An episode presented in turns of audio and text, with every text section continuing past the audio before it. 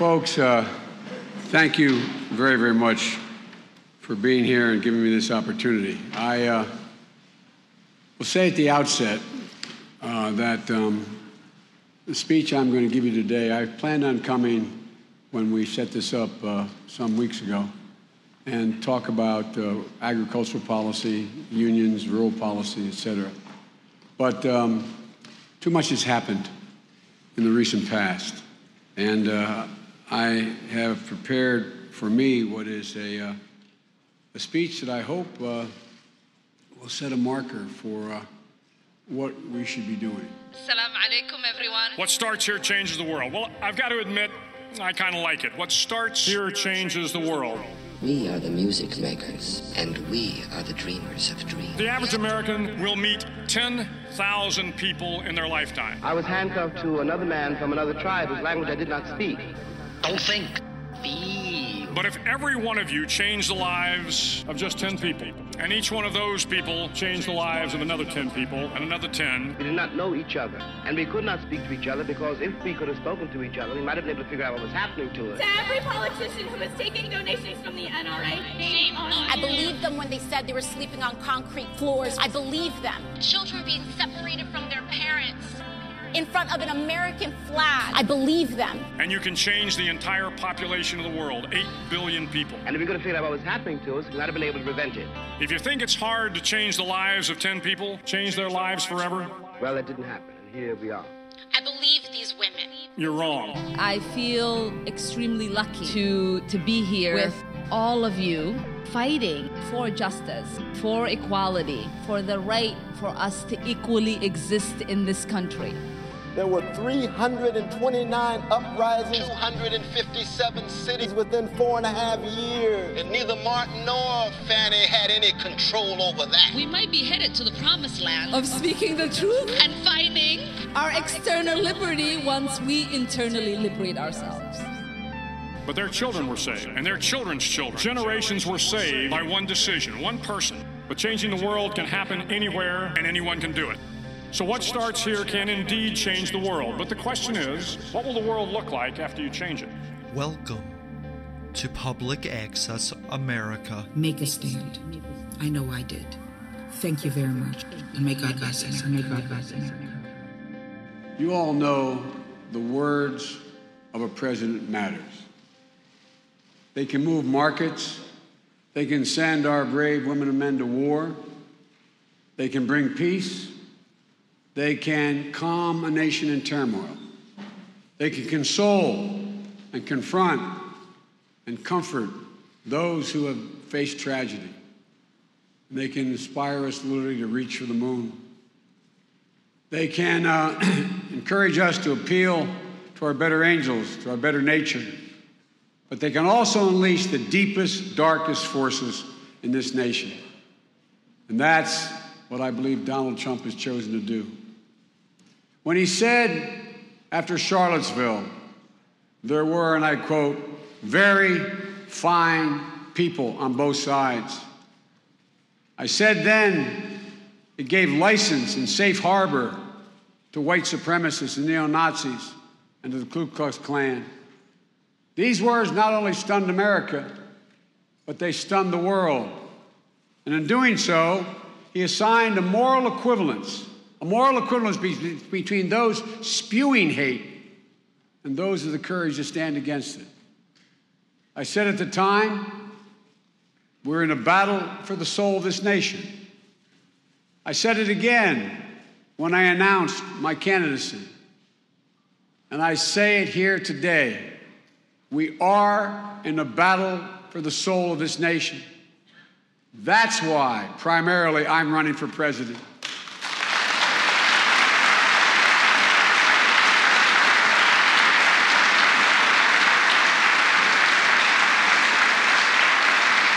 Charlottesville, Charlottesville was no isolated incident.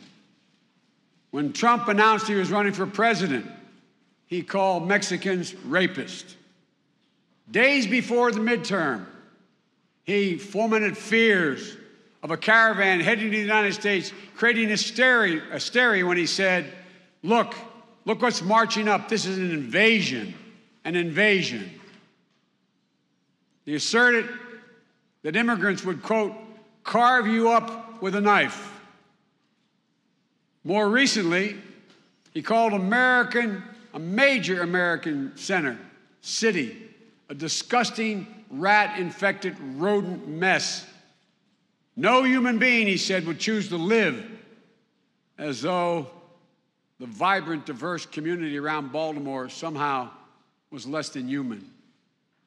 At a rally in Florida, when he asked the crowd, How do we stop these people? Meaning immigrants. Someone yelled back, Shoot them. And he smiled. In North Carolina, he basked in the chance of Send her back, echoing across the stadium. How far is it from Trump saying this is an invasion to the shooter in El Paso declaring, quote, this attack is a response to Hispanic invasion of Texas. How far apart are those comments? How far is it from white supremacists and neo Nazis in Charlottesville, Trump's very fine people chanting, You will replace us, to the shooter at the Tree of Life Synagogue in Pittsburgh saying, We're committing genocide. Jews are committing genocide on his people. I don't think it's that far at all. It's both clear language and in code. This president has fanned the flames of white supremacy in this nation. His low energy, vacant eyed mouthing of the words written for him, condemning white supremacists this week, I don't believe fooled anyone at home or abroad his energetic embrace, the energetic embrace of this president by the darkest hearts and most hate filled minds in this country say it all. When the white nationalist Richard Spencer celebrated Trump's election by declaring, Hail Trump, at an alt right conference where the Nazi salute was being used. In Charlottesville, David Duke, the former leader of the KKK, said, This is why we voted for Donald Trump, because he said he's going to take back the country. After Trump tweeted his Go Back screed, a leading Nazi website, neo Nazi website, said, This is the kind of nationalism we elected him for. He knows it, he saw it.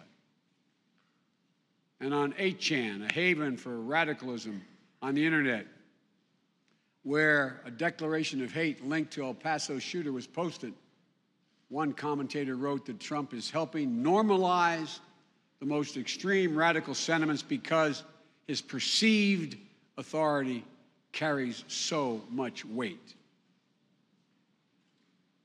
We have a problem with this rising tide of supremacy, white supremacy in America. And we have a president who encourages and emboldens it. The statistics are clear. Extremism is on the rise in America. The Southern Poverty Center finds that of the 1,020 hate groups operating in the United States in 2018, that's how many there are. They pointed out that white nationalist groups have surged by over 50%. In 2017, an active shooter with ties to white extremism claimed 135 victims and 70 killed. According to the Anti Defamation League, all but one of the 50 extremist linked murders counted in 2018 had direct links to white supremacists. His own FBI director recently testified to Congress that extreme white right wing groups, white nationalists, pose the greatest threat to racially motivated domestic terrorism. And what has Trump done? He's poured fuel on the fire. He's retweeted postings from extremists and white nationalists. He's cutting funding in some cases, completely eliminating funding initiated by Barack, by the president, and I in our administration to counter violent extremism at home. Trump readily, eagerly attacks Islamic terrorism, but can barely bring himself to use the words white supremacy. And even when he says it, he doesn't appear to believe it. He seems more concerned about losing their votes than beating back this hateful ideology. He says guns are not the problem in mass shootings. The issue is mental health. It's a dodge. Hatred isn't a mental health issue. I can tell you, as the guy who, along with uh, Senator Dianne Feinstein, got the assault weapons ban and the high capacity magazines banned in this country for 10 years, if elected president, we will do it again. We will do it again.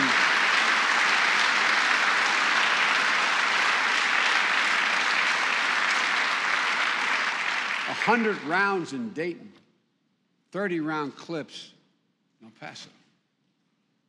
They'll be banned. And when we do it, we'll put in place a buyback program to get as many of these military style weapons of war as possible off the street. And we need, we need a domestic terrorism law. We can do it without infringing on anyone's free speech, without tampering with anybody's liberties. Quite simply, we have to make the same commitment as a nation to root out domestic terrorism as we have in stopping international terrorism. I wish I could say that this all began with Donald Trump and will end with him. But it didn't, and I won't. American history is not a fairy tale. The battle for this soul of the nation has been a constant push and pull for 243 years between the American ideal that says we're all created equal and the harsh reality that racism has long torn us apart. The same document that promised to secure the blessings of liberty to ourselves and our posterity also allowed for slavery and the so called Three Fifths Compromise that discounted the very humanity of black people in America at the time. The honest truth is, both elements are part of the American character. At our best, the American ideal wins out, but it's never a rout, it's always a fight, and it's a battle that is never fully finished. Go back to the beginning. Thomas Jefferson wrote what many believe to be the most important document, civil document in human history. But he was a slaveholder. We've never lived up to our American ideals. Jefferson himself didn't. But what he wrote has pulled us towards justice for more than two centuries, and it still does. It remains this nation's North Star Take a look at the Klan, Ku Klux Klan. After the Civil War, we saw a rise in the Klan. It was beaten down only to rise up again in the 20s. In fact, in August of 1925, 30,000 fully clad Klansmen in their robes and pointed hats marched down Pennsylvania Avenue, the streets of Washington. Imagine Imagine that today. And then the Klan was once again beaten back as it was after the Civil War. How? The courts, the press, and yes, presidents stood against them. And that is the point. Our institutions, often imperfectly, stood against hate at moments when we were most tested. American presidents have stepped up in the past. George H.W. Bush renouncing his membership in the NRA. President Clinton after Oklahoma City. George W. Bush going to a mosque after 9 11. President Obama after Charleston. Presidents who led, who opposed, chose to fight for what the best of American character is about. There's deafening silence now. Sadly, we don't have that today. Our president has aligned himself with the darkest forces in this nation. And it makes winning this battle for the soul of our nation that much tougher, harder. Trump doesn't understand what Franklin D. Roosevelt did. Roosevelt said the presidency is, quote, preeminently a place of moral leadership. He doesn't see what JFK did when he said only the president represents the national interest. He's blind to what Lyndon Baines Johnson said of the office when he said, quote, nothing makes a man come to grips more directly with his conscience than the presidency. Trump offers no moral leadership, seems to have no interest in unifying this nation. No evidence that the presidency has awakened his conscience in the least. Indeed, we have a president with a toxic tongue who has publicly and unapologetically embraced the political strategy of hate, racism, and division. So it's up to us, as it was in the 20s. It's up to us. We're living through a rare moment in this nation's history where our president isn't up to the moment, where our president lacks the moral authority to lead, where our president has more in common with George Wallace than he does with George Washington. You know,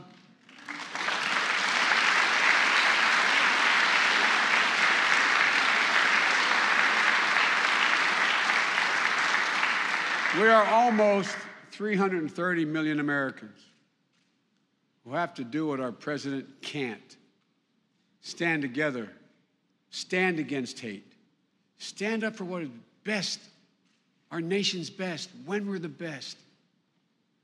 In this nation, we believe when we're at our best.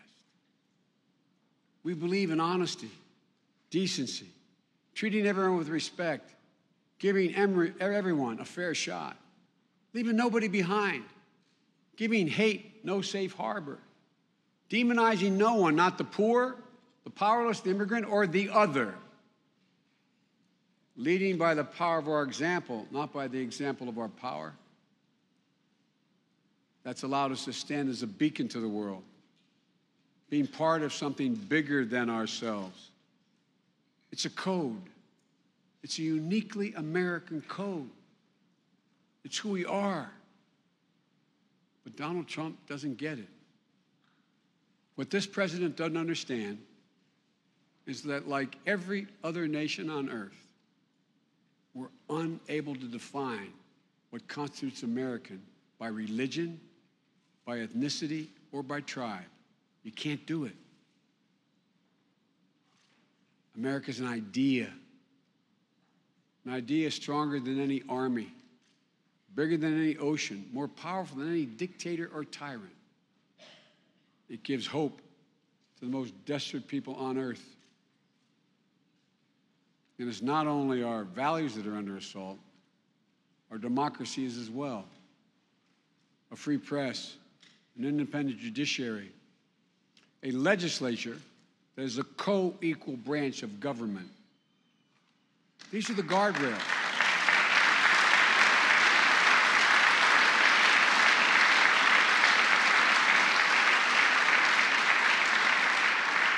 These are the guardrails of our democracy. They're written into our Constitution. And if you've noticed, for the last two plus years, they've been under attack. Phrases like fake news, enemy of the people, they're no joke. They're insidious, they're corrosive. Just look around the world. The worst despots are now using Trump's language to justify their own abuses of power. Trump is trying to weaken our institutions, the press, the courts, the Congress, precisely because they are the only checks on his power. That's what this is all about the abuse of power.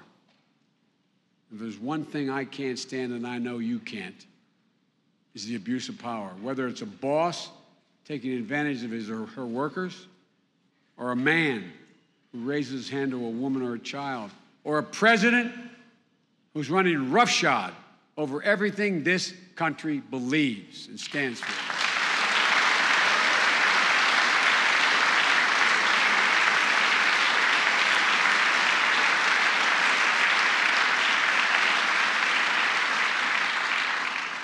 No matter how old or young you are, you've never seen anything like this in your lifetime. We're being reminded every day that there's nothing guaranteed about democracy, not even here in America. We have to constantly earn it, we have to protect it, we have to fight for it. I believe America is, in, as Lincoln named us, the last best hope on earth. But we have to remember why. It's not because we have the biggest economy, the strongest military in the history of the world. It's not because we have the most innovative entrepreneurs and the greatest research universities. That's all true. But it's not why we're America. The reason is, is what we believe. The most powerful idea in the history of the world, I think, beats in the heart of the people of this country. It beats in all of us no matter your race, your ethnicity, no matter your gender identity, your sexual orientation, no matter your faith. It beats in the hearts of the rich and poor alike. It unites America.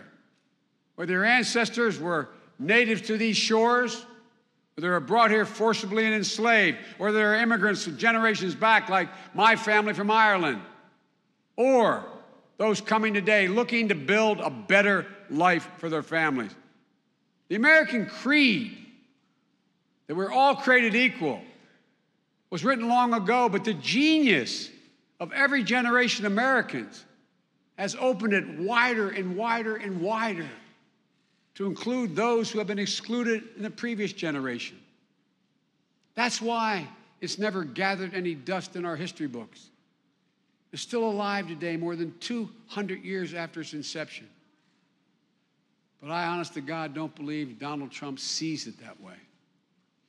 On January 20th, 2017, in his inaugural address, Donald Trump painted a dark, bleak picture of our country in crisis when he declared, and I quote, This American carnage stops right here. It stops right now. But as a sitting president, Trump's anger, hate, and divisiveness, pitting Americans against one another, preying on our divisions, and doing nothing, nothing about the endemic and the epidemic of guns is fueling a literal carnage in America. We now have more mass shootings in the year 2019 since January than we have days that passed since January 1, 2019. As of Monday, according to the data from the Gun Violence Archives, there have been 255 mass shootings in the first 217 days of this year. We can't let this go on. We can't, and I will not, let this man be reelected President of the United States of America. I can't.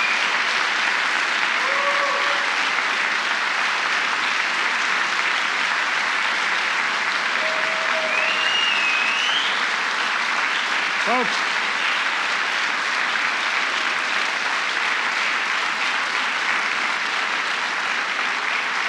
folks, his incompetence, his immorality, his carnage stops with us right here, right now, starting in the Midwest. Limited to four years, I believe and I really do believe this, that history will look back on this presidency as an aberrant moment in American history. But if Donald Trump is reelected, I believe he will forever and fundamentally alter the character of this nation. If we give Donald Trump four more years, this will not be the country envisioned by Washington and Adams and Jefferson. If we give Donald Trump four more years, this will not be the nation bound together by Lincoln. If we give Donald Trump four more years, this will not be the nation lifted up by Roosevelt or inspired by Kennedy. It will not be the nation that Barack Obama proved toward bends toward justice. The danger.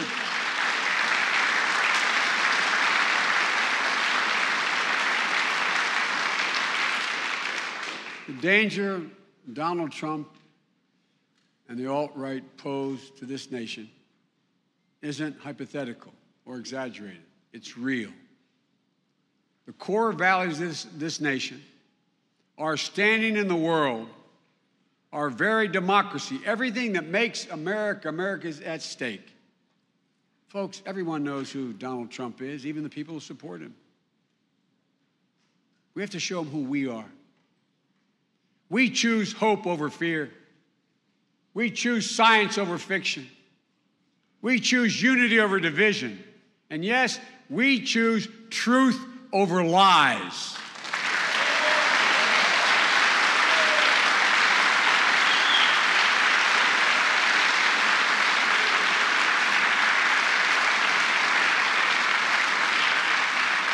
If we stand together, if we stand together, we will win the battle for the soul of this nation. We're the United States of America. There's not a single thing beyond our capacity if we stand together and get up and remember who we are. This is the United States of America, period. Thank you, and may God protect our troops.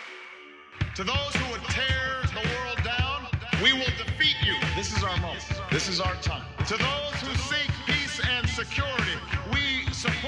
Yes, we can. And to all those who have wondered if America's beacon still burns as bright, tonight we prove once more that the true strength of our nation comes not from the might of our arms or the scale of our wealth, but from the enduring power of our ideals democracy, liberty, opportunity, and unyielding hope. Let me tell you something you already know. The world ain't all sunshine and rainbow. It's a very mean and nasty place, and I don't care how tough you are, it will beat you to your knees and keep you there permanently if you let it. You, me, or nobody is gonna hit as hard as life. Ask not Yes, we can. what your country can do for you. I have a dream. Ask what you can do for your country. My poor little children. Yes, we can.